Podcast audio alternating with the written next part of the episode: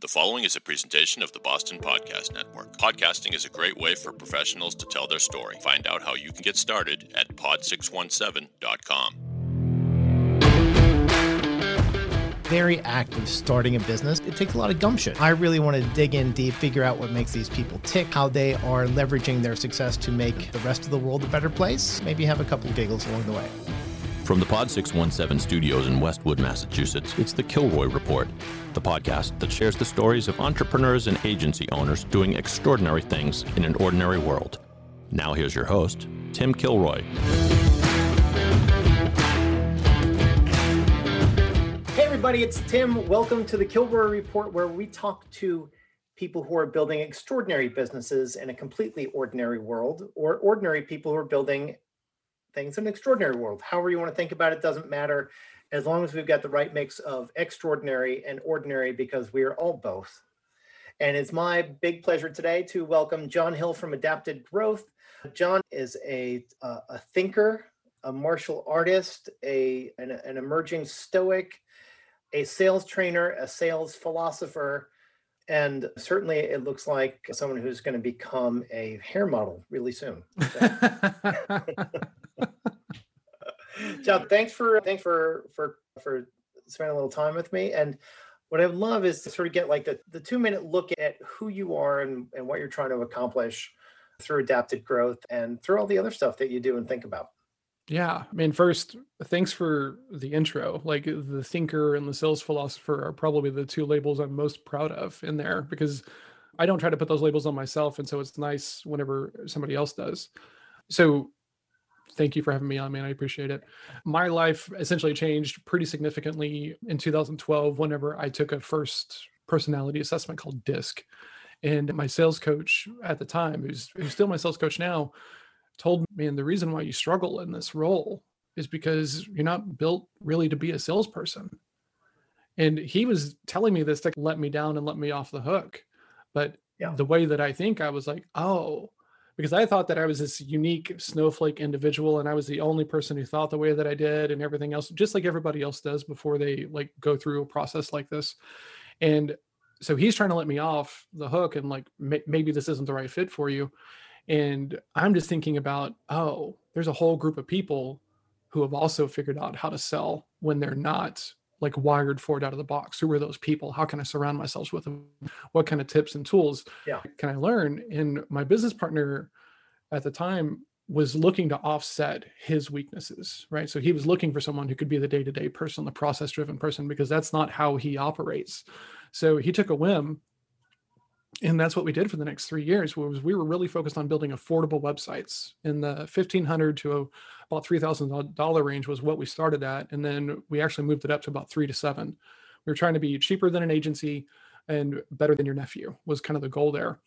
And it was really just essentially a dojo like like an opportunity to practice and learn because my business partner had been on the sales path for longer than i had. And so every terrible cold call that sucked. Okay why and then yeah. we would just sit down and role play. And things went on he ended up relocating to uh, seattle and was looking for a sales coach and couldn't find one so he decided i'm going to do this myself. So we decided to part ways on good terms. We're still very close. And i really like the data driven side of sales right? Crms and processes. And wanted to focus more on that and that's where adapted growth really started. It wasn't meant to be a coaching thing from the beginning but it just kind of it, just kind of evolved from there because I can't stop talking about this stuff. I can't have a conversation without trying to, well, why didn't you ask this question? Like I like it's crazy. I just can't shut up about it. So that's kind of where we are now. yeah. Uh, so I think when you find the thing that you can't shut up about, that's that's generally a, like a positive signal, right? Like that's that either means that you are delusional of some sort and there's stuff stuck in your head or, or you found something that that you know really captures your being.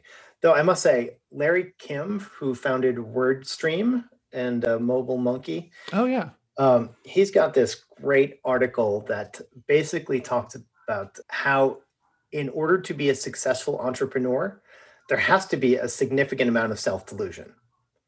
Like oh. you have to be able to convince yourself that you can achieve things that are not possible. If you want to have like a $10 million business, like, first of all, like less than 1% of businesses ever hit $10 million in revenue. Yeah. So automatically you're doing something super hard. And then the fact that you're going to like sit down and think of that idea and like write it down and put together stupid goals that get you to 10 million without really any idea if you can do it, that's sort of functionally delusional. but, you, but you need to be able to do that in order to find the resources in yourself to like run uphill all day long through jello while people are throwing rocks and sticks at you right because that's what being an entrepreneur is really like Man, I love that. I, I was just talking with a friend the other day. We were talking about how sometimes being an entrepreneur, uh, like you get super excited, and then like just the swings of momentum are so crazy that uh, a lot of them, a lot of us, like are essentially functional like bipolar people, right? Because you get so excited about like new ideas and stuff, and you have these wins, and then you also have the suck, right? The suck of Yeah. the struggle and the risk and everything else, and it's this tightrope, right? And some people handle it better than others, and honestly, that's where the stoicism really came into play for me. It, it, it was just with all the struggles of last year, I had a huge revenue swing. I think just like pretty much everybody else on the planet did and like that was the thing journaling and and, and reading like ryan holiday and every other stoic thing Sure. that i could try to get my hands on and i'm barely even scratching the surface but i'm excited to keep looking and digging. So that way the next version of this whatever that's going to look like i'm better prepared right? I'm better i'm better set up mentally like mindset wise to Right, like know, weather uh, the storm. you know the key elements of stoicism being understanding which that which is internal and that's which is external yeah and knowing that you can only control the internal stuff the external stuff is not really in your control so so let's oh and by the way here we'll, i'll just do a, a little plug right here like here's my daily stoic i've this is my second time through Here's mine right here. Yep, Right, going yep. through it. This is my first time actually, and I'm I've got a small group of people in in a Discord server that w- it was just like eh, friends and stuff, and we've got people that are going through it each day, and then like essentially kind of putting their thoughts and their questions about it into this thing, and like that to me is where you really shortcut some of the learning process around this stuff is when you're surrounding yourself with other people who think similarly or think very differently so that way you can have conversations because that's where you're going to test your test your understanding test your knowledge about Sure. this stuff Yeah. so although i i must say i i prefer to do it on my own okay just because of the way that I learn, I need to say stuff to myself a lot. I have to sort of get like a, the an internal mantra. I have to sort of repeat stuff so it becomes mine yeah um, in some way. And if I start sharing stuff that I don't own, then I lose it. it's funny uh, because i see a lot of value in what you're talking about right I, I i write statements and affirmations that are daily right and there are things that i have subtly tweaked right like small little word choices to make sure that like as i'm writing it i i feel it landing like inside of and like like in my head if that makes sense. I used to write this line in my journal that that i don't care what anybody else thinks and it was way more like toxic than that. It was like no f's given right? It was Right. essentially like like what i was writing and what it was doing was, was like putting this chip on my shoulder right? Like i don't need your appro- approval and f off and i'm like man like this is not really what i want to be. So now when i write that line in my journal it's morphed into this other thing that gets the same message across and and allows me to like detach from like the thoughts and feelings of others but not in a way that also puts a chip on my shoulder and Right. that's where you do the work right is it is in your journaling but th- the other the flip side of that coin is i I like to put myself in in a, in a position where i have to teach something before i think that i'm ready to teach it so Sure. that that Yeah. drives me like like very much so to like keep on the path of like learning and improving these things that I- that I get really interested in. So when I like I, I read a little bit about stoicism and I was getting into the obstacle is the way and I was like, hey, does anybody want to do this with me? And nobody did at the time. And I'm like, okay, that's totally fine. But it I like putting that pressure on myself of like, can I think about this in a way that I can communicate it to somebody else? Yeah. It's hard. Okay, so so let's let me ask you something that that is is sort of difficult in this sort of the context of this Stoic philosophy, and, and I want to get into the practical applications of it in a second. But Mhm. the obstacle is the way. So basically, the the basic premise of that is whatever's causing you the problem, or wh- whatever thing is in your way. That's the problem that needs to be solved, and you and you are able to improve yourself, your understanding, and your capacity as a human being by solving that problem. because obs- obstacles are sort of pointing out the your own deficiencies in some respect. Now, if we want to think about this from an entrepreneurial perspective, Yeah. at some point, the solving obstacles is not an internal thing because you have to start thinking about who can solve this problem for me, not how do I solve it. Absolutely. And, and so that's and so that's a, that's like an interesting dichotomy because the, the uh, in a certain realm of entrepreneurship, so many people have adopted this this concept of or uh, a light version of stoicism. But how but how do you reconcile the fact that obstacles that present themselves are telling you where you need to improve versus you being pragmatic and saying instead of mitigating my weaknesses or improving on my deficiencies, I'm going to maximize my uh, I'm going to maximize my advantages and then solve the problem externally. yeah that's a great question. Well, thanks. Yeah. I think that comes back to really the other part of stoicism is really knowing thyself, right? I'm not great at marketing myself, like at all. It's been a struggle for as long as I've been out trying to build adapted growth because I don't like the big flashy bang stuff. I don't like the lifestyle marketing. I hate I hate all of that, right? And I mean, though me. you do drive two Lambos at once, right? Only when I can rent them consecutively on Turo and give them back at the end of the day. okay, all right. I and there's this whole movement against like the guru and all of that stuff, and I I I, I don't want to I don't even want to be part of that. Like last year when all this was going on, and I was kind of like really trying to figure out like where I wanted to go and who I wanted to be. I was looking at some of these people, like these big talking heads in in the sales space, guys like Dan Lok and Grant Cardone and other people, and it I was like I was like man, I don't want to be any one of these people. And then I kind of had to sit for a little bit and think, do I have to be? Do I have to be that kind of person to like find like my crowd of people who think about this the same way I do and get value out of how I think about it? And the answer to that is is exactly what you said, no. But it's really hard to m- like market around moderation, right? Like like be be consistent, be deliberate. Like we can't all be Jocko Willink. You said dichotomy a second ago, which just makes me think about Jocko Willink, and like I have elements of like wanting to go be like making it the toughest thing possible so that way whenever I win, it is unabashedly recognized as a win. Sometimes beating your head against the wall like just doesn't make any sense. Right. So yeah, as a matter of fact, uh, rarely does it. yeah. All it does is get you a bruised forehead, honestly. Yeah. One of my accountability partners is continuously beating me over the head with the idea of you have to give them what they want so that way you, they will actually listen to you when you are ready to give them what they actually need.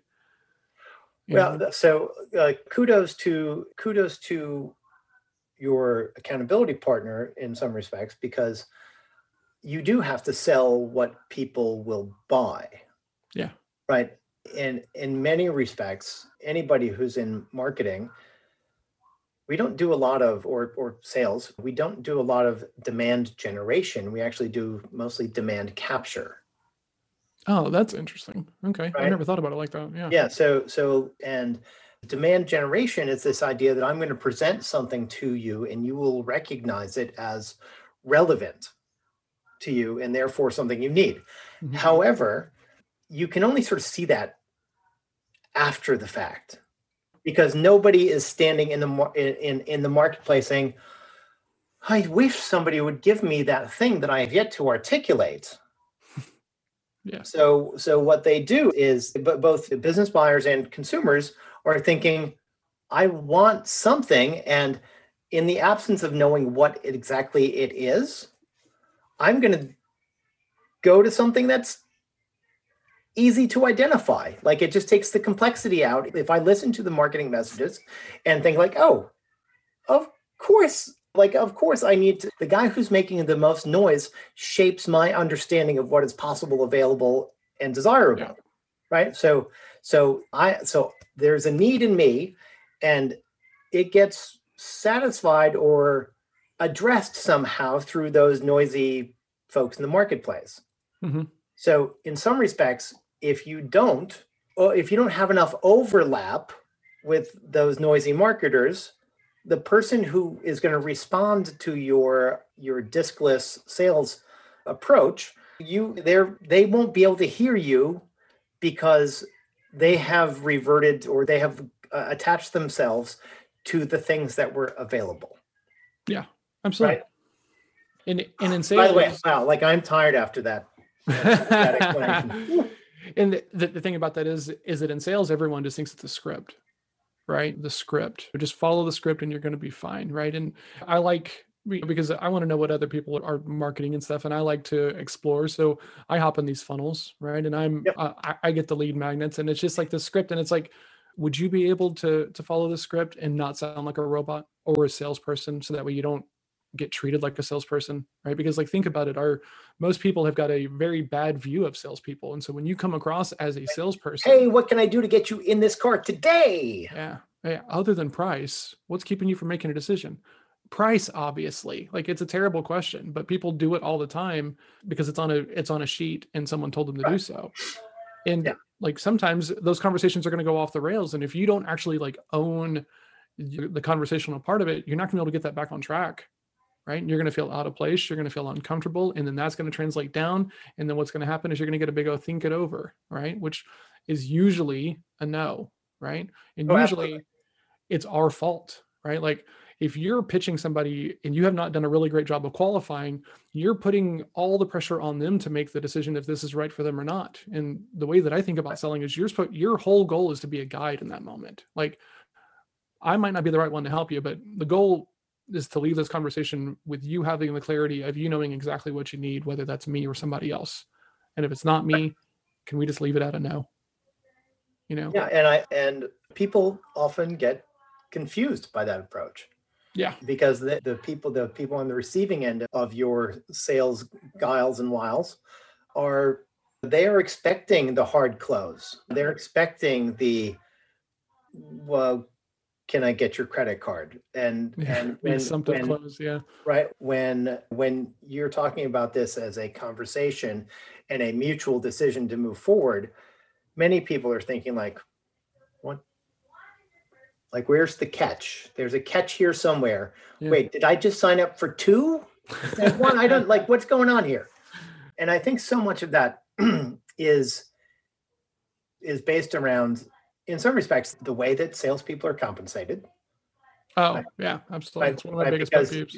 because we make it they- they're underpaid or they're paid only on performance and therefore they're they have no intrinsic value other than other than closing the deal.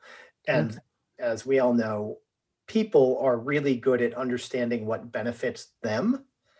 And so uh, if you create a circumstance where you only receive benefit if you hit if you do a if you create a desired action then you're going to do whatever it takes to create that desired action whether or not that desired action is actually helpful or not your intention in the moment makes all the difference, right? And uh, I talk about this all the time. When you're the entrepreneur and you're handling all of your sales conversations yourself, you get wins in, in many different ways, right? If you close a good client, that's a win.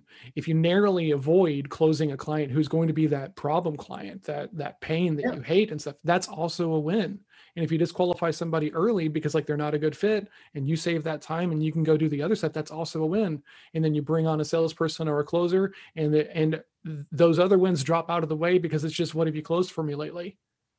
It's right like it's like you're putting them into a very confusing headspace, right? Because you're telling them that you want one thing, but then you're also only ever asking, "Hey, did you close this? Did you close this? Did Right. you close this?" So what do you think they're going to do? They're going to try to close stuff like like at any cost. They're not worrying about qualifying. absolutely absolutely They're just So- trying to close.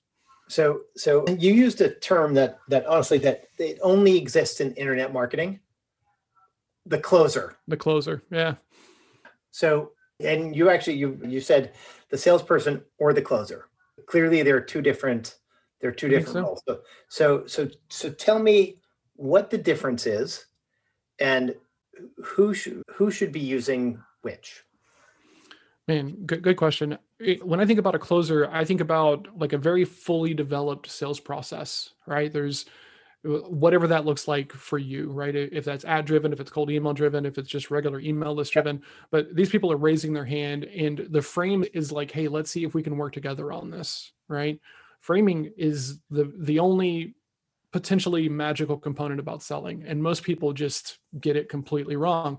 And so that so let's put a definition around that quickly Yeah. framing is framing is their view of what the conversation is going to be about. There's a big difference between like the salesperson who says, Hey, I just need a few minutes of your time. I would love to show you this thing because I really think it's going to change your business. Can I have 15 minutes next week? And, And by the way, if anybody ever asks you that, the answer should be no. yeah, the answer is usually no, right? And even if it is a yes, you're put you're putting yourself into such a pressure-filled situation to like probably overcommit your team or make big promises that you're not even sure if you can fulfill on because you're trying to swing at a moving target, right? With a blindfold on, essentially. Yeah. Whereas if you can frame that around, hey, uh, I have no idea if you're dealing with the stuff that we hear about from our clients most often. Would it be would it make sense to have a conversation, talk through those things, and then if you're dealing with that, we could talk about it. And, and if not, I can get out of your hair.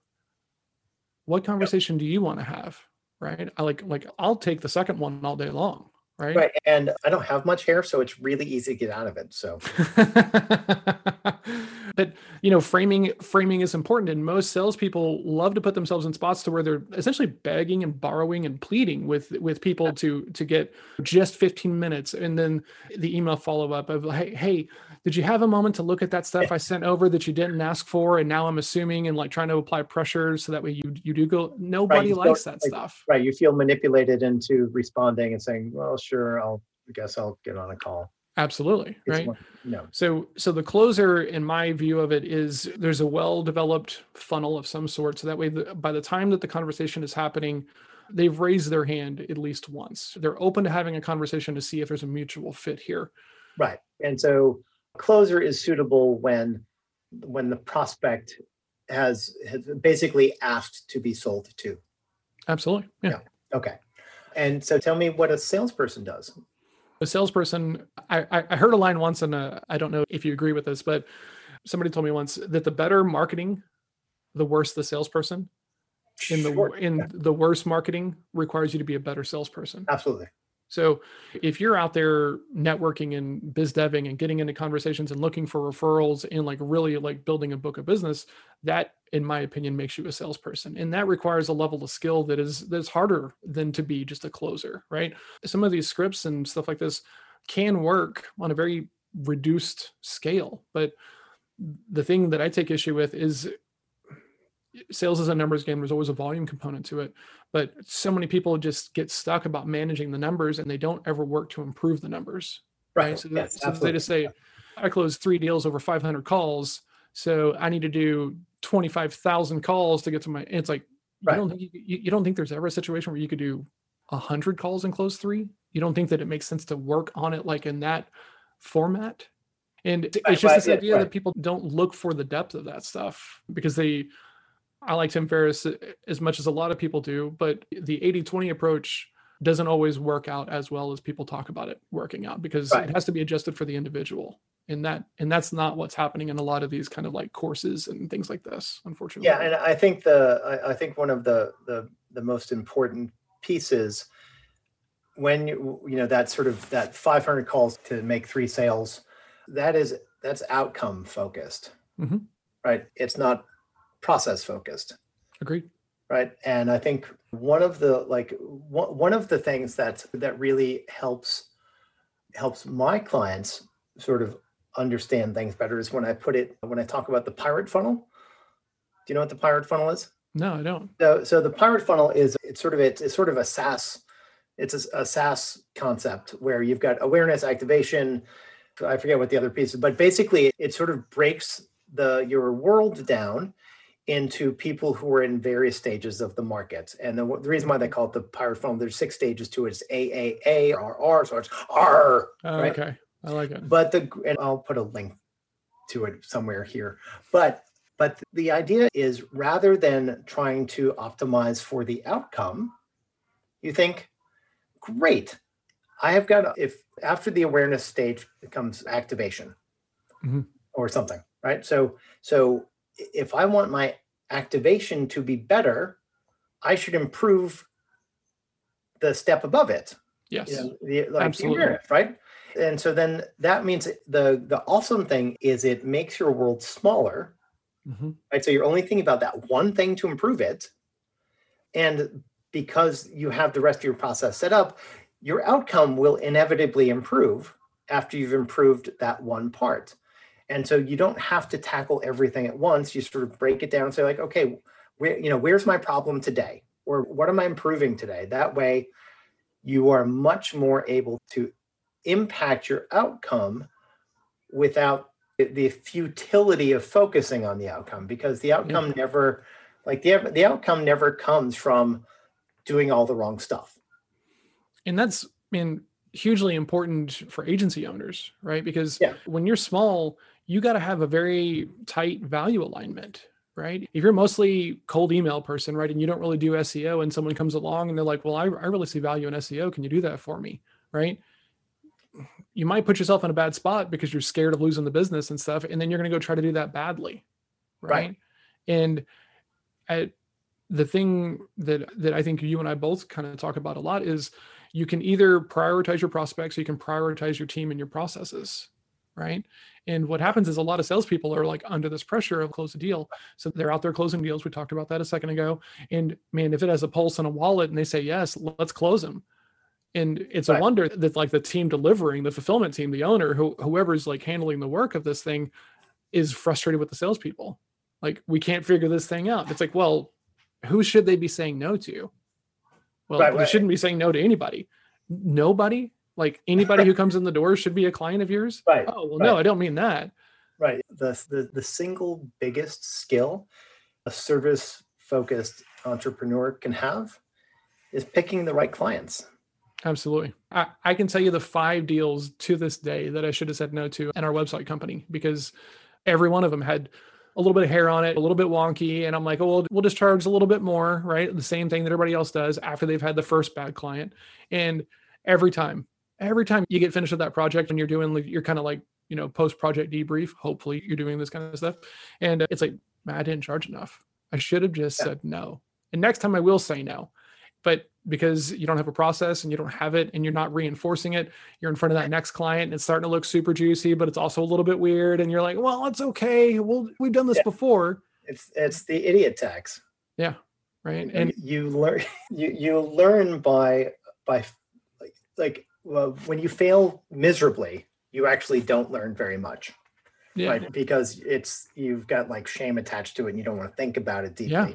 but when you fail a little bit that's when you learn the most. You're like, oh, jeez, like we like we like we got it done, but it wasn't as good as we wanted. We didn't make any money on it, and we've been fighting about this for days, right? And then you're like, oh, well, maybe we should rethink, you know, how we approach this because so you can actually learn stuff when you fail a little bit. But if you like, if you totally get if you have disastrous results and you get fired and stomped on, then man i've never thought about it i've never thought about it like that but that's really interesting to me because on the other side of that is when you're pushed just barely outside of your comfort zone like that's one of the key elements for like actually finding flow in your activities and stuff and i'm obsessed with flow and like how to get into it and i find it in my sales conversations because i'm trying to i'm trying to go super deep i'm trying to build enough trust that like we can ask the hard questions so that way i know exactly where i stand and exactly what they want and are looking for and uh, it's that same thing of you got to be pushed just barely out of your comfort zone a little bit so that way you can live with it. Some of these, are you a James Altucher guy? Yeah. familiar sure. with him? Okay. Yep. So big blogger guy. And all of his posts are always like, you know, I lost it all. I just lost yeah, the job. Failure porn. That's, that's yeah, exactly. Yeah. Yeah. I love that line actually, failure porn. And I, I used to read those blog posts like way back before I was an entrepreneur. Like I, I, I was a want entrepreneur try, trying to figure it out.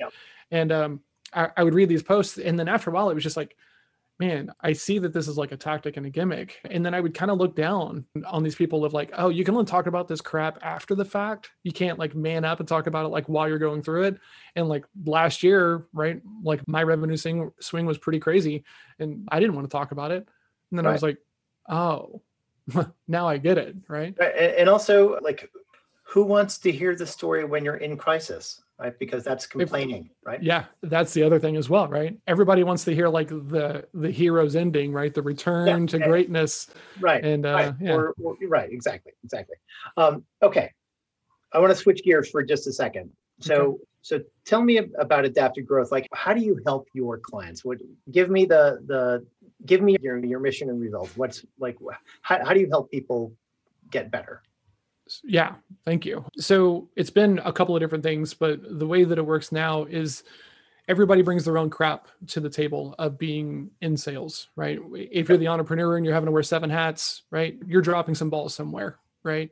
If you're the salesperson, depending upon your personality type and your disc or your Myers Briggs, if you want to go to, to that depth, there are things that you're going to do well and there are things that you're going to avoid because they're just blind spots, right? Maybe it's updating your CRM. I have no problem updating my CRM because of like how I operate, but I'm not the normal salesperson. Okay. Right. Awesome. So sales training is the same way, right? Depending upon your personality, how you view, view conflict and relationships and people versus tasks, that is going to take on a different meaning in what you need to be doing to develop your game so that way you can have really good conversations.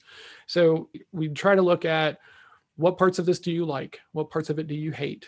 Can we fix any of that with software, right? Usually that means a CRM. We do a lot of CRM build outs for people. And the thing that we're moving towards for this year is these 90 minute live builds, right? Because at this point, I've built so many of them that we can hop on a Zoom call. I can interview you for like 90 minutes. I can build this thing out as we're talking about it, right? The important data points, what your pipeline looks like, the stages, what parts of this go wrong that we could possibly front load so that way we're, we're saving yep. time and making sure we're on the same page. And uh, the biggest concern about CRM and any kind of software is implementation and building good habits around sure. usage. Because I have people all the time like, do you recommend a CRM that can do more than this? And it's like, no, I recommend that you build better mm. habits and practices around using what you have. Right nobody wants to hear. So we do this thing. I, I, can put people in a couple of different systems, right? And I get a longer trial because I'm a certified partner. And so, like, I can put you into one. We do a 90 minute Zoom call. You see me building this thing here in front of you, which kind of removes some of the fragility that people think about sure. these CRM systems. Yep. It's built out right there. You get four weeks of follow up and an hour long call. Like, like now that we built this in the vacuum, how's it actually working in the field? Like where is it breaking? What is stressing you out? What do we need to change? Yeah. and then each day you get a text message from me that just says hey just play with it a little bit. Play with it yeah. a little bit. So like really helping people build good habits around using these things because what most people don't understand is like everyone's talking about more leads and cheaper leads and lead flow is important. But if you have good referrals and some good lead flow coming in, you're probably just not capitalizing on those conversations. Like you, got to knock down what's in front of you first. Absolutely. Right? right. And a CRM helps you with that because it helps you standardize the process so that way you know where you are. There's nothing better than like finishing a conversation and knowing that you've covered for everything you possibly can and everything else is outside of your control and being really okay with that. It, it takes a while to get there. And there's some yeah. other elements that are super important, but that's the thing that I'm trying to get from my clients, right? When you hang up the phone, when you end the Zoom call, when you leave that meeting and you've done everything that you possibly can, you know exactly where you are. You're not guessing at moving targets. You're not working in right. the dark. You've got good client relationship. They have a problem you can solve. They understand why you do it the way you do it. There's value in that view for them, all of that stuff. So that way, when they actually come on as a client, you hand them off to the team, right? They're not sweating oh my god what are we going to have to do for this person? Right, right. right, because you made a bunch of over promises because you just wanted to close the deal right. because it's been a bad month right? Uh, all right we, we got a couple minutes left here. Uh, mm-hmm. uh, so a uh, couple follow-ups specifically about that. So so what kind of sales organizations do you serve the best? You know, know, are you like solo sellers or small teams big teams where's that magic spot where where your leverage generates the most lift for them? The people that i really like helping the most are the entrepreneurs who have not brought on a salesperson yet right? They might have tried it might have gone badly. Yep. or you know in, in, the agency world like what's the average appointment cost these days if you're running ads? And it like like 150 bucks somewhere somewhere around there? Uh, maybe more yeah maybe more, right? So how terrifying is it that you're paying $150 per lead and you're going to give it to a brand new person? You're not going to let that person fail, right? right. You're not even really going to give them a fair shot at it. And, right. And, also, if it's the founder doing the selling, yes, almost inevitably they're relying on founder magic yes. to sell. Uh, yeah, absolutely. Right? Yeah. And like you know, founder magic, it's it's real. Yeah. In my agencies, I 100% could make sales that my sales team couldn't. Yes yeah. easy like not, not like but could i could i pay attention or be motivated enough by the regular sale on a daily basis to like want to invest my my energy there yeah after you like made a bunch of regular sales like I'm a bit of a an adrenaline junkie. and once you get past the like, yes, we made the sale and we can cover payroll, right? Like those those were like those are exciting sales. But Yeah. you're like, yep, another one good. When it gets boring, like you gotta like you gotta get somebody who's hungry after it. But but so how do so how do you so how does technology help the the founder magic turn into a, pro, a sales process that is repeatable by somebody who doesn't have magic or that kind of magic? That's the million dollar question, right? I, I have a client right now. I, and- well, I think it's bigger than million dollars, John. Aim high, man. Aim high. I, I right now, and he's a solid. He's he's a really solid agency owner. and He's really good at what he does. But he on his demo calls, he's selling himself. He's not Yep. selling his process or his team. And so he was looking for someone. We had the conversation. I, I I brought in a person, and at the same time, he had a buddy who was interested in the idea. And so now I'm working with these two individuals on this person's team, and he's like, "Man, I'm trying to be patient. I'm trying to be patient, but I would have closed some of these deals." And I'm like, yeah, if you had hopped on there and done a two hour Zoom and they'd gotten to watch you do all your magic of moving all this stuff around and doing everything that you do for you, you would absolutely close these deals. Do you want to do that? He's like, no, the whole goal is so that way I don't have to do that anymore. And it's like, okay, that that takes a little bit of time, a little bit of patience because your expertise is not scalable to these people that you want to have handling these conversations. Right. They It's- need a process. Right. It's, So- it's pretty easy to sell. I'm really smart, Yeah, absolutely. Mhm. but there's a limit to that. exactly. Yeah. and there are con- then there are also consequences to that because if you're selling yeah. I'm really smart, Mhm. that means that your face has got to be available in every engagement and on some very real but not intentional way when you're selling i'm very smart you're almost saying out loud well these guys help me. My team. So this is actually the conversation that started um, my, my podcast. It's, it's called sales throwdown. We were at a sales conference and it was the four of us that are on the show. And al was there and Nanette, who's who works on his team, was like, was like, John, I have a sales problem. Can I run it past you? And I used to work for Al. Like, like that was my last job before I went and kind of found all this stuff out and started really working with coaches and really putting my nose to the grindstone. And I was like, sure, what you got? And the situation was Al, who's like that big, typical entrepreneur person, very I, right? Look at me. He told one, one of his really good friends of like, oh yeah, Nanette, she's on my staff. She'll be able to help you. And it's like, why would that person want to work with Nanette after you talked about them in the way that you did? Like, oh, this is my staff. And I get that it's hard to not do that whenever it's been your thing for so long. But like, if you're not building up your team, like, you're just putting yourself into a spot to where they're going to try to get around your team to get back to Right. you because they think that you're the only person who can do it. So talk your team up, right? Like, hey, Yeah. Like I'm going to bottleneck this if I try to run this, and Nanette really knows it inside and out. She's going to be the way the better person for you to talk to on this. Can I put you in contact with her? right And then the whole thing 100%. changes. 100% Yeah, and that's framing what's going to be happening at like like after this and framing it the right way because you can be like, "Oh yeah, well I'm the brains, but I got some people and and they'll take care of you." Nobody wants that. Right. I think a corollary that I when when I talk to my clients a lot is sometimes it's very hard for the agency owners to extract themselves from the delivery side of the Mhm. business. Yeah. And it's because they think that their job is to make their customers happy. That is not their job. I mean, Their talk about something you can't own, right? Right. But also that but their job is to create systems, processes, and teams that can satisfy their customers' expectations. Yeah. Right. So their focus, the, the organizational leader, their focus should not be on customers directly. It should be on making sure that the team can satisfy the needs of the customer.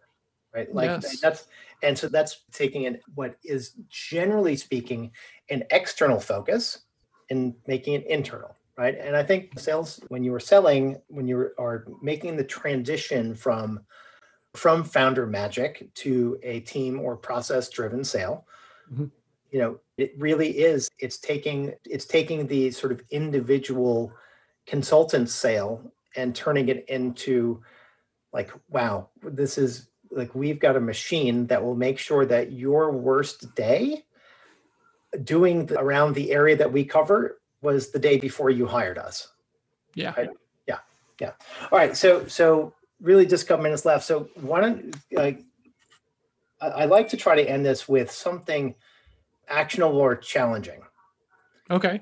So give me one or two ways that somebody can either challenge themselves to think about their sales process differently right now, or a sort of a common mistake that you see that is reasonably easy to correct, Oh, so or some other thing that fits those criteria. so the biggest thing that I talk about with and the thing that I try to work on in my own conversations is don't make assumptions, right? And that's really hard after you've had lots of reps, lots of repetitions of talking to like the same type of business owner because if you're niched, a lot of the conversations are going to sound very the same. Yep. And so what you do is you find yourself nodding along, right? And you're doing this. So I wear this thing here. It's called a Pavlok. And what it is, is that it's a shock bracelet. Essentially, uh, there's a TENS unit built into the bottom of it. And I'd been looking for something like this for a while. And the owner was looking for a salesperson. So I got connected with him. I was like, I've been looking for this. Like, this is fantastic. And I got it. And on my calls, I am constantly looking for those spots where I'm making an assumption as opposed to asking a question. And if I find myself nodding along, right? Someone's talking to you and they're like, well, we really want to be on Facebook. And you go, oh, yeah. Right. Because you're starting to get excited. You're starting to get sales happy, right? Because they're they're they're checking your boxes. The Yep. question is, why do you want to be on Facebook? So that way they validate their whole thought process and you're not having to make a bunch of assumptions Got it. right? So it, it doesn't necessarily have to be the shock bracelet. Like I wear that because it hooks up to if this then that, and I can do some other fun stuff with it. But get, get a rubber band, right? Take two sure. minutes. Take two minutes before your calls and think about what's my intention. What is the win? What is the base hit? What is the walk off? What am I going to say no to? And then go into your calls prepared. It's not the wing it thing. And most salespeople, because of their personality type, are just really great at having off the cuff conversations because they're they're very smart people. But that very smart thing is hurting you in your conversations right? Ask the questions. Don't make any assumptions right? I i closed a deal yesterday and the guy was like yeah i that all sounds good. And i said does sound good mean send you the invoice and we get started and he goes yeah and i said are you the right person in your company for me to send that to is there anybody else in your company and he was like yeah it's me I sent it. It got paid almost immediately because I'm I'm not working without a net as as Right. often as I don't have to. Right? Sure. You go to the you, you go to the show and like the grand finale is the most dangerous thing, but like everything else is tried and true, and there's Right. safety protocols and everything else like this. A really good sales conversation is that thing, right? The only unknown part is what do you think we should do now? I would like Sure. to move forward. Okay, Right. can I tell you what moving forward looks like? And then that way we can be on the same page. Yeah. Then you talk about that next step, right? But we're in such a hurry, right? Slow down. If you don't have really clear understanding about why they want to talk to you and why it's important right now and how it's going to impact everything inside of their business, you're not ready to pitch them Sure. right? You're guessing. And Right. that's what puts you squarely into that kind of salesperson role that everybody hates. Be because that that's what makes people not want to sell. I don't want to do 18 like rounds of follow up. Nobody else does either. If, if you can have a really good conversation and leave it at a no, you don't have to have 18 Yeah. rounds of conversation. You put them into your nurturing campaign and then they're they're on the slow burn and eventually they come back later. But you did such a good job of having that conversation and them telling you at the end of it, it's going to be easier to get in front of them next time you have a really great offer. Right. Yep. Because because they're not avoiding you because they're not scared. Man, I, I can't talk to this guy yet because I didn't tell him no last time. He's trying to close me on this deal. Right. Hey, if this is a no, just let me know. Right. Okay. It's a no. And so then next time I have something for you, can I come back and show it to you? They're going to tell you yes. Right Yeah. Absolutely. it- it's that it's don't make any assumptions like try as hard as you can to like find anywhere you're making assumptions in your conversations and stop right if you have a partner like and you're showing up and you're trying to fix their problems as opposed to just listening to them uh, like stop and ask the question hey are you looking for just like an ear or are you looking for some help Right. your partner your partner's probably going to tell you i just want the i just want the ear i don't need your help you don't know what's going on here Sure.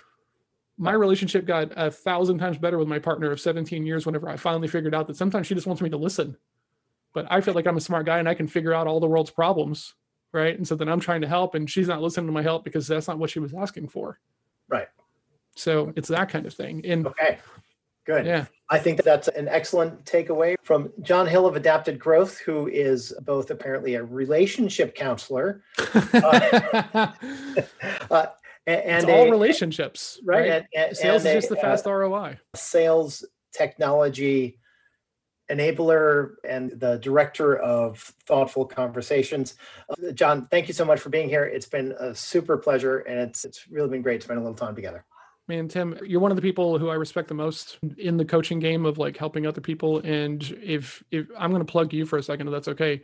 If Sure. anybody's listening to this and you have not and you have not purchased Tim's cold email compendium, do yourself a favor. It's worth it's a bargain at triple the price. It's really well well written, and uh, yeah, you should be, be definitely checking that out.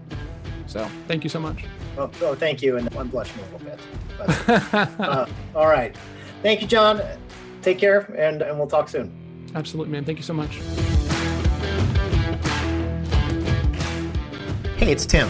Thanks for tuning into the Kilroy Report. Your support means a lot.